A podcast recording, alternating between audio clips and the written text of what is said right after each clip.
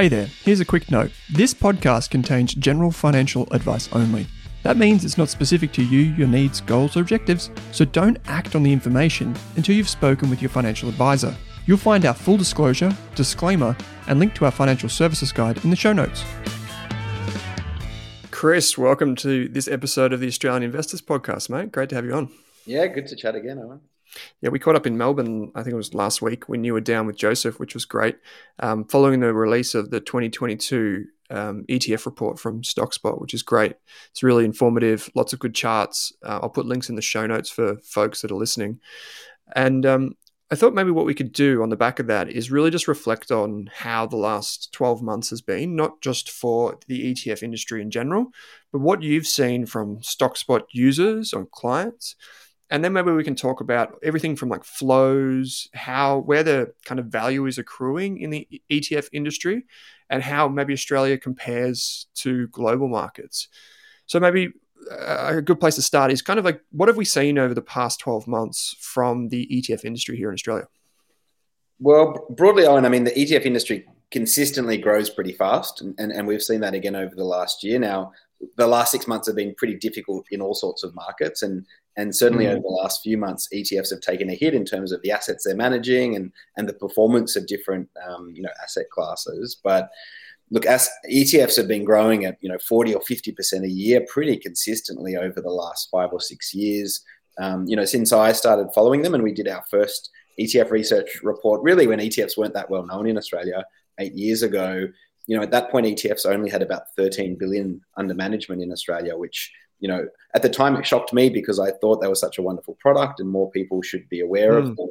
That's now 130 billion, so it's 10 times over that eight years, um, which is pretty phenomenal growth compared to just asset management generally in Australia. Like other areas like managed funds and listed investment companies have only grown at a fraction of that rate. And, and so it's been a constant trend, I think, as more people become educated and you know businesses like yours are doing a lot of the heavy lifting on education as well. Um, you know just around the evidence behind index investing in etfs you know I, I think the internet's making it more and more clear to people um, that these are wonderful products for long-term investors. Mm, there are over what 240 etfs now across the cboe and asx um, just from reading from your report here um, 135 billion dollars in funds under management, and it's like you said, it's pretty impressive growth. How does this stack up compared to say the United States or Europe, or do we have any context around maybe how big this can get, or um, how we're faring relative to those markets? Well, it's interesting. Our growth is now faster than a lot of those markets. So the US and, and, and Europe and um, a lot of that is due to the fact that we're behind them. So the US and, and Europe and, and North America generally had rapid growth in ETFs, you know, 10 or 15 years ago. They were well ahead of us. And um, but now they've started to grow just because ETFs and indexing are a, much larger portion of their market. So I think indexing broadly across unlisted and listed products is around 50% of their market now. Um, and, and, ETFs over there are about 23% of their market. Um, here they're much smaller. Um, you know, they're, they're well under 10% still here. Um, and, and so there's a long way to go, but that growth is, is, is, sort of heading, heading in the right direction. So eight years ago, again, when we started this report, ETFs only made up um, about 1% of the investable asset market outside of super. Um, you know, now uh, it's about 4%. So relative to other investments, it's growing very fast, but I, th- I still think there's a long way to go in Australia. I, you know, the, one of the big encumbrances I thought was the the challenge with advisors not recommending ETFs ahead of the Royal Commission in Australia.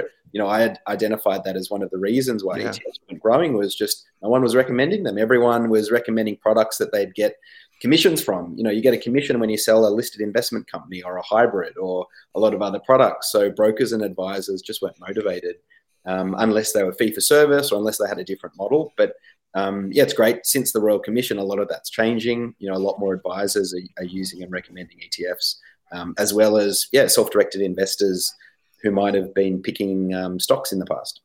Mm. How about so one of the things, Chris, that kind of I guess picks up the back of the hairs on the back of the neck for some investors when they hear, oh, ETFs are 23% of the, US market. They think like, oh, there's some systemic risks. I think um, the uh, the guy from is it Michael Burry from The Big Short? I think it was came out and said there's like a bubble or it could cause a bubble and there are some issues. How do you read into that? Um, and maybe maybe it's actually worth maybe just saying what what the fear is as well. Maybe just acknowledging that. Yeah, I mean, I think the, the, the fear sort of makes some sort of lo- logical sense to people that if ETFs and indexing become so big, they become the market, and therefore mm. the fear is that markets will become inefficient and you know prices will go crazy and money will only go into indices and nowhere else. Um, it, it, it, it, doesn't if you actually kind of look into the facts and, and, and I mean this is a fear that's not new as well. Like I've seen it for the mm. last eight years since I started my business. It, it's usually a fear perpetuated by active fund managers, and if you have a look at the articles and you occasionally see them on on Bloomberg and, and the FT, and you look at the author, it's almost always someone that um, you know has something to gain from uh, would be my first point, but but actually, logically, it doesn't make a lot of sense because even in the US now, where indexing and ETFs make up uh, 50% of the overall assets, they still only make up less than 5% of the trading. And trading is what's important because it's that buying and selling that leads to price discovery. And the price discovery is what makes the market efficient. So 95% mm. of the hmm. trading is still happening uh, between fund managers and professionals trying to decide on what are the right prices of shares. And, you know, like we see in Australia, in, it's not like every share goes up and down the same amount. Um, you know, BHP and Telstra are moving in a different direction. You know, CSL's moving in a different direction. That that price discovery um, is working perfectly in Australia and, and, the US. And if it wasn't, um, active fund managers would have it much easier at actually making a crust and mm. actually making the market. And so the best um, reason I would always say to people of why um, ETFs can't possibly be making the market inefficient is if those efficiencies, inefficiencies existed, someone would be able to exploit them and make money from them, and that's simply not happening. So, a lot of the real academic research into this says that until ETFs and indexing are more than 90% of a market, uh, markets will continue to operate efi- efficiently. And the best thing about markets is if they're not efficient, someone will get in there and arbitrage mm. to actually make money from that inefficiency. And so, um, no, it's it, it's not something that people should worry about. That ETFs are, are suddenly going to make the market inefficient or or they're going to crash.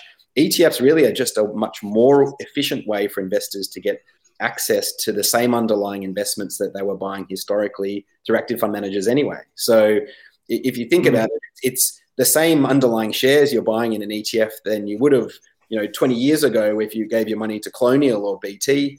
Um, it's just that you're only paying 10 basis points for it rather than 1.5%.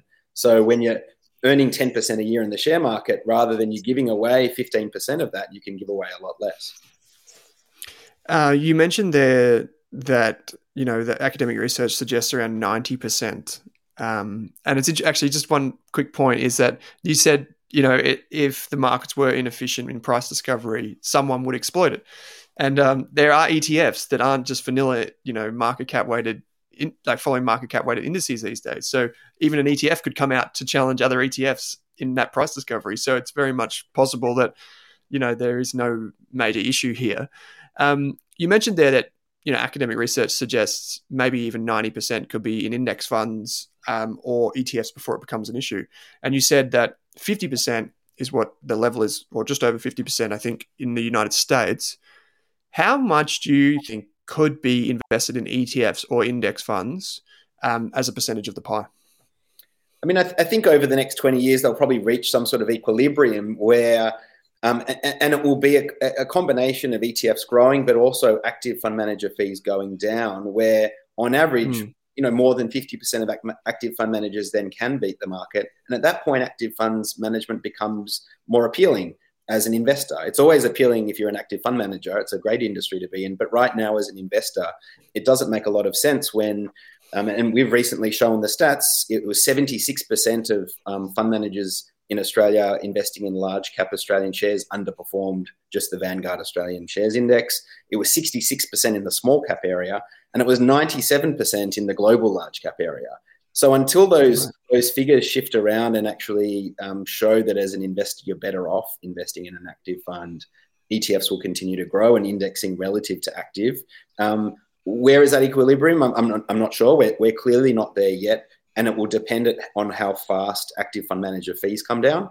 and I think that's something that's obviously happening at the moment as well. Is if you have a look at the share prices of some active fund managers in Australia, I think investors are realizing that there's a secular problem there. It's not just a cyclical thing that they're underperforming, but in a, on a secular, secular basis, active fund managers need to drastically reduce their fees to have any shot at beating the market over the long run. And, and so mm. I can imagine over the next 20 years, yeah, we will reach a point where um, investors or rational investors should be more indifferent between the two of them. Um, but really, cost is the big factor. Do you think, or do you see this, even if it's anecdotally when speaking to clients, that um, more people are adopting uh, the core and satellite approach to portfolio construction and using the, the core of their portfolio purely as passive? Some, I, th- I think, uh, uh, you know, when markets are, are, hot, like in 2020 or the second half of 2020 and mm. 2021, unfortunately, people without, uh, you know, the, the experience of a lot of market cycles almost take the opposite approach, where they put the majority of their money in these satellites and, then a small mm. amount in the core. And it's usually only when there's a big market correction, like we're having at the moment, where people realize that that may not have been a sensible strategy. Um, yeah, I think for people that still want to have some sort of say on their on their investments, a core satellite approach makes sense. We offer something similar for StockSpot investors, where they can actually allocate twenty percent of their portfolio to um, you know particular um, you know countries or areas of the market that they want. I still think you need to be a bit careful on that satellite approach because the temptation is always to chase things that a lot of people are talking about, that you're reading in the news, that are hot. You know, we see it in the ETF world that the ETFs that are launching are typically those ones that they're already at peak exuberance in terms of retail excitement in that particular area. And so, you know, my my, um, my experience would tell me that although the satellite, you know, core approach is uh, appealing, that actually you're probably going to be no better off than simply putting your money in a, a diversified mix of index funds. Um, you know, you're going to feel a bit more control, and maybe that's something more people want. But actually, your chances of earning a better return uh, are not that high. Mm.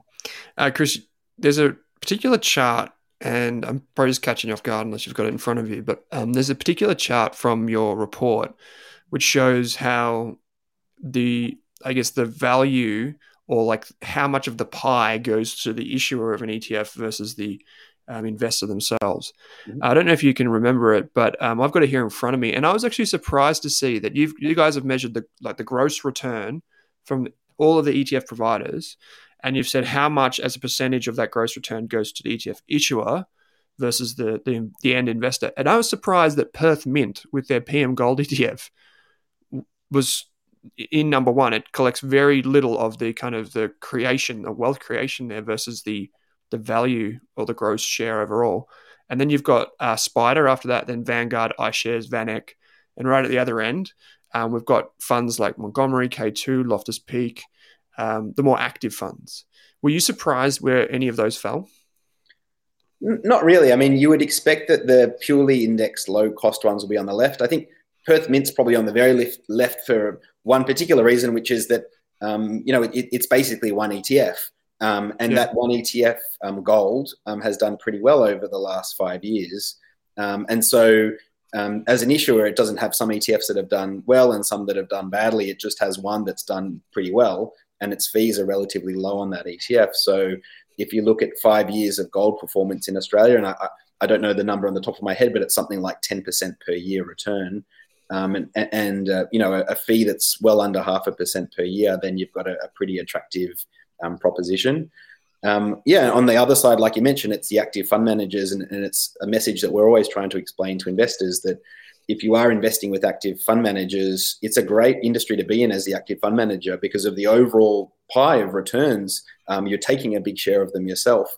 Um, but as the investor that's actually providing the capital to them, um, it's a terrible mm. outcome because you've you've taken all the risk, you've provided all the capital, you've got all the downside if it doesn't work out, and yet you're getting a very small part of the overall return. So, you know, mm. and that, that, sort of adds more weight to what I just mentioned before about active fund managers needing to charge less. At the moment, it, the um, you know the the reward versus risk ratio for an investor in an active fund is horribly skewed against the investor, um, and, and it really needs to go back in the other direction to make any sense. Um, uh, when you're in Melbourne, I showed you because uh, one of the ETFs that feature uh, in your report, and you talk about thematic ETFs. There's actually a really good blog on your website Um, I'm not sure if you wrote it or someone in your team did about uh, thematic ETFs and how they underperform, and you reference some um, literature on this, which I've since read, and it's really interesting.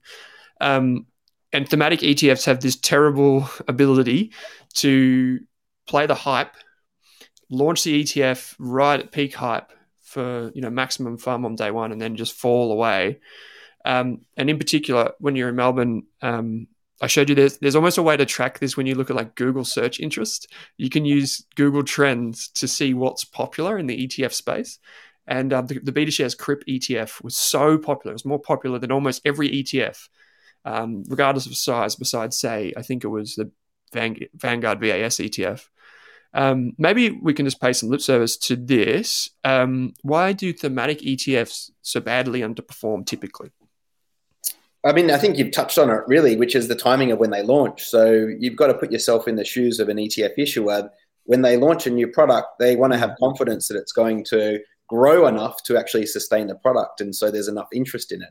And a lot of the big broad indices now are already highly competitive. There's already a lot of assets in them. It's very hard to break into, you know, an ASX 200 ETF. And so the issuers tend to follow trends. What you know, what are people searching? What assets are doing well? Um, and and they know that it, retail investors tend to chase performance. You know that they'll they'll end up buying technology after technology's done well for five years, or they'll buy lithium stocks after they've done well for three years, or they'll and, and so mm-hmm. ETF issuers, um, you know, if, if their motivation is to acquire assets and to earn some money on those assets, they'll look for those areas where they think there's already a lot of interest to launch products. Um, you know, and, and, and by that reasoning, I w- I wouldn't be surprised if we saw a recession ETF coming out quite soon. But it really is what ETF issuers are doing. They're looking at what people are searching and, and creating products around them. Unfortunately, though, in markets, as, as, as, you know, there's a level of mean reversion, and things that do well for a while end up not usually doing well for a period as well. And and it just happens. And it's not just in ETFs; it's in all sorts of products. And I think in, in probably that blog that you're referring to, I, I look back in 99, 2000, and it was the years that there was a whole bunch of big technology funds launching. Now, mm. back then, it wasn't usually ETFs. I mean, ETFs didn't really exist in Australia back then. It was just managed funds. But all of the big, um, big active fund managers at that point in time, you know, BT, AMP, they're all launching these technology managed funds, and so uh, it's it's not really something that's unique to ETFs. It's just more unique to human psychology more broadly is people love to chase what's interesting and hot and getting mentioned and and has made people money in the in the past and ETFs um, are, are, no different. So it's something we try and warn people about in our in our research this year is that even though ETFs in Australia made 10 people ten billion dollars over the last year and granted that's to the end of March, it's probably a, a fair bit less um, a few months after that. Mm. Um, thematic ETFs that launched in that period actually lost investors $100 million. And yeah. so it really shows the divide between, well, are you investing or are you speculating? If you're investing, you've got a pretty good chance of making money. If you're speculating, you've got a pretty good chance of losing money. You know, you don't get the dopamine hit from investing, but you certainly are probably going to be better off, um, you know, from a financial perspective. It's interesting too. There was a number in uh, two numbers that you quoted in your report, which was that um, thematic or sector ETFs and active ETFs only accounted for thematic was 11% and active was 6% of the flows into ETFs. So it's actually, I mean, I guess it's not that surprising, but it's probably a lot smaller than what people realized. Um, like the people are still like dollar cost averaging and just trickling money into the core diversified funds, right? Yeah, I mean these these thematic ETFs are growing relatively fast. Um, you know, there's a lot of marketing that's getting behind mm, them, and um, fair point. But the, the challenge that they have is, you know, they can attract the assets, but then it's hard to retain them. If, if, you, if your ETF's falling 50% or there's some thematic ETFs that have fallen 80%, one, your assets are already mm. shrinking. And two, not many people that have lost 80% want to stick around to see what's, uh, what's coming up in the future. So um, thematic ETFs would have much higher churn and, and much lower uh, retention of, of money, whereas, yeah, these broad ones, they're really conducive to just investing gradually over the long run, like you say, dollar cost averaging. So actually, yeah, well, it's an interesting stat again in the report is that uh, while the majority of new ETFs launched over the last year are these active or thematic ETFs, the majority of money is actually still going into these um, broad diversified ETFs, which I actually think is great. Mm. You know, I'd be very concerned if the majority of money was going into these these newly launched ETFs. Oh, for sure. Um, so, what would you say if I could ask this to you? What was probably the best and the worst ETF of the past year? I mean, the, the best. However ETF, you want to slice it up. Yeah, I mean, the best ETFs over the last year have been, um, interestingly, all the oil and fuel ETFs. So I think there's one that the code is fuel, and another one that the um, code is OOO. Um, simply mm. because oil price was one of the few assets that has actually risen over the last year yeah, I'm not a big fan of, of these ETFs, even though they've done great over the last year, and, and mainly due to the product structure. So the oil ETF, um, because you can't really buy physical oil like you can buy physical gold and store it somewhere. You know, barrels of oil are very big, and you can't really just buy a ship and you know push it out to sea with thousands of barrels of oil on it. So oil ETFs, rather than buying physical oil, they roll futures contracts, and this is a very mm. expensive process and quite a risky process as well. Um, and, and, if you actually look at the performance of the oil ETF against the oil price, it's enormously underperformed over the long run. So even if you are an investor that is really bullish on the oil price, um, it may not actually be an appropriate product for you because it doesn't actually give you a return that reflects the underlying oil price. Um, so they were the, some of the the um, the best performers. The worst performers this year were interestingly, some of the better performers of previous years. So a lot of the ETFs in the technology sector, you know, some of the um, you know Chinese and Asian technology focused um, ETFs. These were the heavily marketed ETFs of a year and two years ago. And I remember going to conferences a few years ago, and a lot of the ETF issuers had all their banners up for these these newly launched, um, you know, Asian technology tiger ETFs. Um, yeah, I mean, if if your uh, listeners and, and viewers want a a, a strategy of, of working out which ETFs to avoid, I'd, I'd be going to these conferences and having a look at the ones that the ETF manufacturers are promoting most heavily. yeah, it's the counterpoint, right? Like when you go to the conference, you go to the rooms where no one is. Um, it's probably the better strategy. Yeah, you should be asking them, what is the ETF that no one's asking you about today? What's the one that's not seeing any flows over the last 12 months? And maybe it's the it's a bit a bit too contrarian, but I think yeah, the point is that if there's a lot of excitement and, and they're marketing something heavily, uh, yeah, run in the other direction. Uh, do you use any active ETFs or thematic ETFs in your portfolios? No, so I mean, our core portfolio, we just give broad exposure to the big global markets and asset classes. So we have an Australian shares ETF, um, a, a, global large cap shares ETF, an emerging markets ETF, uh, government bonds, and gold ETF. Um, so these are all mm-hmm. just broad, index based, um, market cap based um, ETFs. Then we give clients a, a, selection of, I think it's 20 or 25 different, we call them themes, but actually they're still quite broad asset class based ETFs. Um, and, and, they're, they're only specific as um, a sector, and we've chosen a few sectors that are slightly underweight in our market relative to the global market, where sometimes you know people yeah. might want a little bit more exposure. Um, but yeah, we limit the exposure in these ETFs to 6% of your portfolio. So relatively low and probably lower than, you know, some people would hmm. imagine mm. for a satellite, um, you know, because the risk is that, you know, unlike the broad indices, which aren't going to fall 80% or go to zero, some of uh, some of these other sectors can be extremely volatile, and, and so you can't really afford mm. to have a big portion of your portfolio in them, you if you want to be able to sleep at night. We've we've talked in the past about gold, and there are two, uh, three like primary gold ETFs that people probably know of on the ASX. There's the PM Gold ETF, which is from uh, Perth Mint. Then there's the Gold ETF, GOLD from ETF Securities, and then there's the QAU ETF, which is hedged into Aussie dollars, one from BetaShares. Um, do you use any? Do you use which of these three do you use if you use them? Yeah, so we've used the the GOLD, um, just the gold um, ETF since 2014 when we launched. Um, mm-hmm. I mean, ultimately, they're all good products. You know, we prefer first of all for it to be unhedged, so to be Australian dollars gold, and and I've written some blogs on that in the past. But the reason is, as an Australian investor, what you're actually trying to protect against is a devaluation in our currency, the Aussie dollar. Um, whereas if you own gold in US dollars, it really only protects against a US dollar, um, you know, fall. And so, if you're protect, trying to protect against a recession in Australia or central banks needing to print a lot of money here to bail out our country, you really want to have the denominator of your gold ETF being Aussie dollars. Um, and it's been the right strategy since you know since we started. Um, the Aussie dollar has fallen, so that mm. Aussie dollar denominated ETF's done better. And actually, you know, this is another great example of ETFs being launched at the peak. Um, that that BetaShares Gold ETF actually got launched very close to the peak in the Aussie dollar. Um, I think it was around right. 2011. And so at the time, it seemed like a great idea to have US, um, yeah, US denominated gold, but actually, ever since for the last 12 years, it, it hasn't been. Um, so mm. the other two products are, are, are good as well, like the um, the PM Gold product, as we talked about earlier on the show. It, it charges very low fees.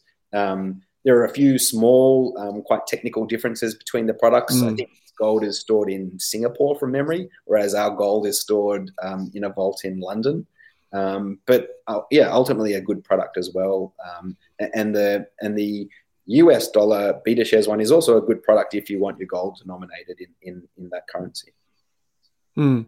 Yeah, they're very, um, I guess people are going to be looking back over the last five years now and, and seeing the performance of them and thinking, well, you know, I would have loved to have had gold in, in my portfolio, it seems. Um, how about traditionally asset classes, you know, are divided by basically stocks and bonds, right? And we, we've, we've seen over the past six to 12 months, some of the big bond ETFs really come under like heat. We've got the VAF ETF, which is the Vanguard Aussie fixed interest, the international fixed interest from Vanguard, the IAF ETF from iShares. Like all these have been under pressure. Um, what, what do you make of the defensive role of the bond ETFs? Well, you're right. Traditionally, people expect that when share markets fall, bonds are like the protection in your portfolio. And it's what everyone sort of yeah. learns. That's why you have a 60 40 portfolio to, to protect. Mm. This year, the 40 has gone down as much as a 60, and if in some cases, even more. So, mm. you know, Australian shares were down 10% or so in the 22 financial year. Bonds were down about the same. Um, and that's high hmm. grade mm. government bonds. If you look at uh, lower quality bonds, you know, corporate bonds, junk bonds, emerging market bonds, they fell a lot more. I think emerging market bonds were down 23% since the start of this year. Um, and, yeah, right. so I think people need to be aware with bonds that just because it, earns a higher return doesn't mean it's a better bond. Actually, a higher return means it's a riskier bond. And in a scenario like this year, you know, a riskier bond can fall by a lot and actually move in a similar direction to shares. Um, but this year hasn't been a- around that as much as interest rates driving bonds down, as interest rate expectations have been rising pretty rapidly. And now we're expecting, or the you know the market's expecting interest rates of over three mm. percent in Australia in a year's time. That's really what's driven the bond sell-off. But it's been those same factors that have made bond sell-off that have been factors that have been considered in share markets to be negative. So you know pressure on households to pay their mortgages, you know um, you know, all of the, the inflation um, problems we're seeing around energy prices rising. Um, so, yeah, this year it's been an anom- anomaly. Um, does it mean that bonds won't work in the future? Absolutely not. I mean, you know, um, you know, one year doesn't doesn't mean that bonds aren't defensive. Um, and actually, they're defensive over the long run. No one, no one ever promises bonds are defensive on a one day time horizon or a or a one yeah. month, one year time horizon. however, I, I, do agree with with your point though that um, I think it's going to highlight to people the need for other defensive assets in your portfolio. And a lot of um, assets that were considered defensive have, have fallen pretty badly this year. You know, hybrids is a good example, property is a good example. And just because something's unlisted doesn't mean it doesn't fall. It just means it's slower to get marked to market, but it's it's not mm. immune to the same market forces. So if your super fund is telling you, "Oh, don't worry, ours is unlisted," uh, that's a load of rubbish because unlisted assets fall in value too. You might not see it as quickly, but they're going to fall. Um, you know, gold is one where up over the last year it's up five percent when bonds are down ten percent. Um, I, I, think it's going to highlight to people, um, yeah, the need for some of these other, um, you know, defensive type assets, and there's not too many of those out there. Are there any uh, ETFs, Chris? I should probably know this off the top of my head that um, have like floating rate notes or anything like that, in like inflation linked or protected? Yeah, there is. So there are inflation linked um, bond ETFs um, that have done, I believe, a little bit better than the uh, regular ones this year because inflation has been one of the you know causes for bonds to fall. Um, it doesn't mean that they've gone up. I think they've fallen by less. Um, there are also, yeah, rather than fixed um, uh, rates, like um, you know the the typical Australian government bond ETF. There are also floating um, bonds as well, as well as cash ETFs. So you know that's something that's interesting over the last few months. The cash ETF, which was paying next to nothing, is now paying one percent in Australia, and it will be paying a mm. lot more, I imagine, over the next few months as the RBA increases interest rates. Mm. So, um, ha- have you, I guess, had to do any type of rebalancing to your models then given the performance of bond versus gold versus Aussie and global stocks? Like, have you done any kind of like technical so changes or anything like that? Yeah, we, we over eight years we've only made two changes in the strategic asset allocations in our portfolios, which is essentially hmm. the percentages in the different assets. Um, in 2017, we actually increased the bond allocation, which worked quite well in the in the crisis in 2020. And then in 2021, we actually reduced our bond allocation um, and, and, allocated some of it to gold and some of it to emerging market shares. Um, now, gold's done very well. Emerging market shares have not done so well. And so it, has been a bit of a mixed bag so far. But um, yeah, we, are probably a bit unusual. If you look at a lot of um, diversified funds out there, um, I, I, have yet to see any that has a, a, allocation anywhere near ours to gold. Ours is 14.8%. Um, but it's been proven to really uh, reduce the, the bumps in people's portfolios and improve the quality of returns. And and and um, yeah, I, I, wouldn't be surprised to continue to see that going forward. So yeah, we, we, got a lot of questions in the early years. I remember when gold wasn't doing as mm. well, 2014 and 2015. You know, a lot of people were emailing us saying, "Hey, can you please sell all of the gold in my portfolio? I don't want it." Now we're getting the opposite questions. We're getting emails through, "Hey, can you put more money in gold, please? I don't want to have any of these government bonds or shares, just uh, more gold." And whenever we get these questions, we have to explain that you know even though gold's doing well in this environment, you still need a diversified mix because um, it, it, doesn't mean that gold's going to do well next year. Maybe it's shares that do well next year. Mm. Mm, absolutely. Um, how about then, just before we wrap up, mate? Um, what I guess this is more of a question, not just for the ETF landscape, not just for StockSpot, but just generally from the financial services sector. Is what do you expect to see from like our market going forward over the next, say, three to five years? Obviously, being a fintech in wealth management, um, you're at the pointy end of it, like innovation for our sector. What do you expect to see in the way maybe we go to market, the way investors interact, the the mix? I think you're you're going to say you know we'll see more flows into passive and ETFs.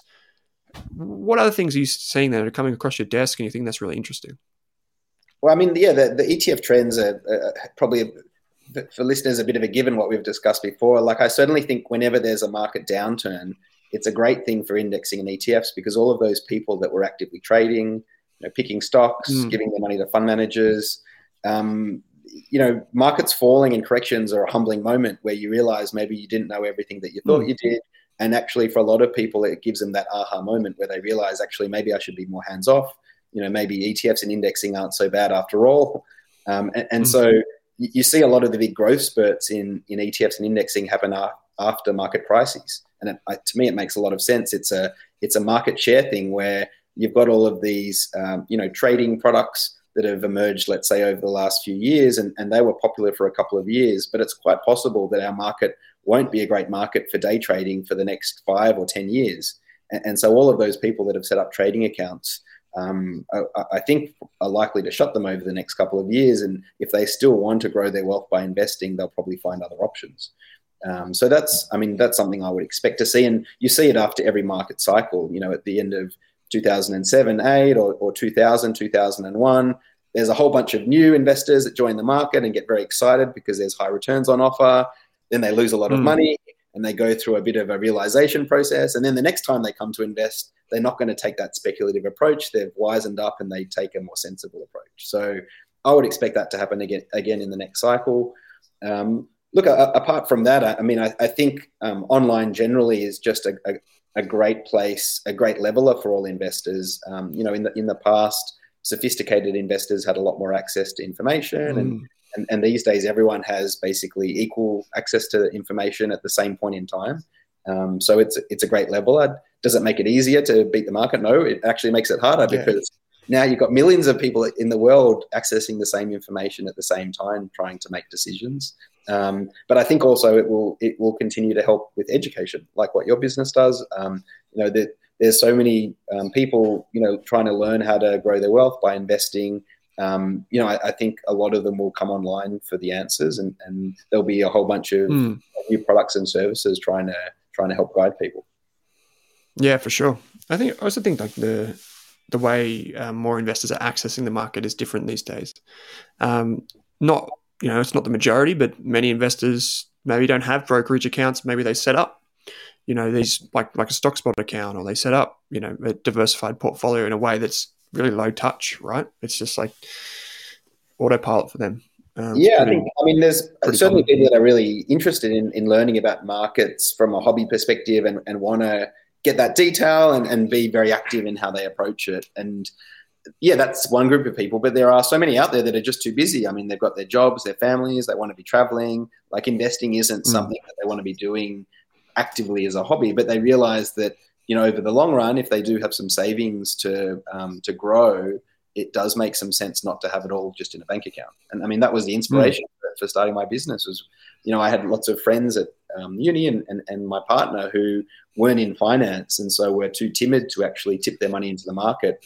Would leave it all in an ING savings account where um, it wasn't money they planned to use for the next 10 years. So, you know, really, if there was a sensible way for them to invest, invest it, it's probably quite a good option. So, but I think going back to your first question as well, the advice landscape is massively changing in Australia. We've seen a mm. reduction in the number of, of advice out there, and, and, that's you know traditionally where people have gone to learn about um, investing or, or, get access to markets. So there will be need to be more um, you know, products and services that kind of fill that need, and particularly for smaller investors where, you know, these days you need at least half a million dollars or a million dollars to see an, an advisor, and that number's going up.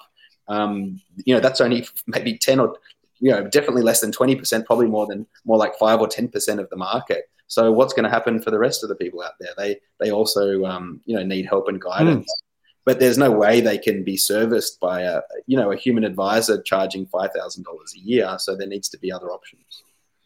Mm, yeah, it's um, it's yeah, it's it's a pretty like it's a scary thought for a lot of um, folks that maybe are earlier in their journey, don't have that asset pool, or just don't have that kind of that wealth. But at the same time, that creates opportunity for businesses like mine and like yours um, to come in and fill that gap as well. So that's where innovation and things like that get really exciting, and there's a really uh, a big opportunity there for us. So, Chris Brycki from uh, founder of StockSpot, mate, I really appreciate your time. Thanks for joining me again on the show. Yeah, it's always good to chat.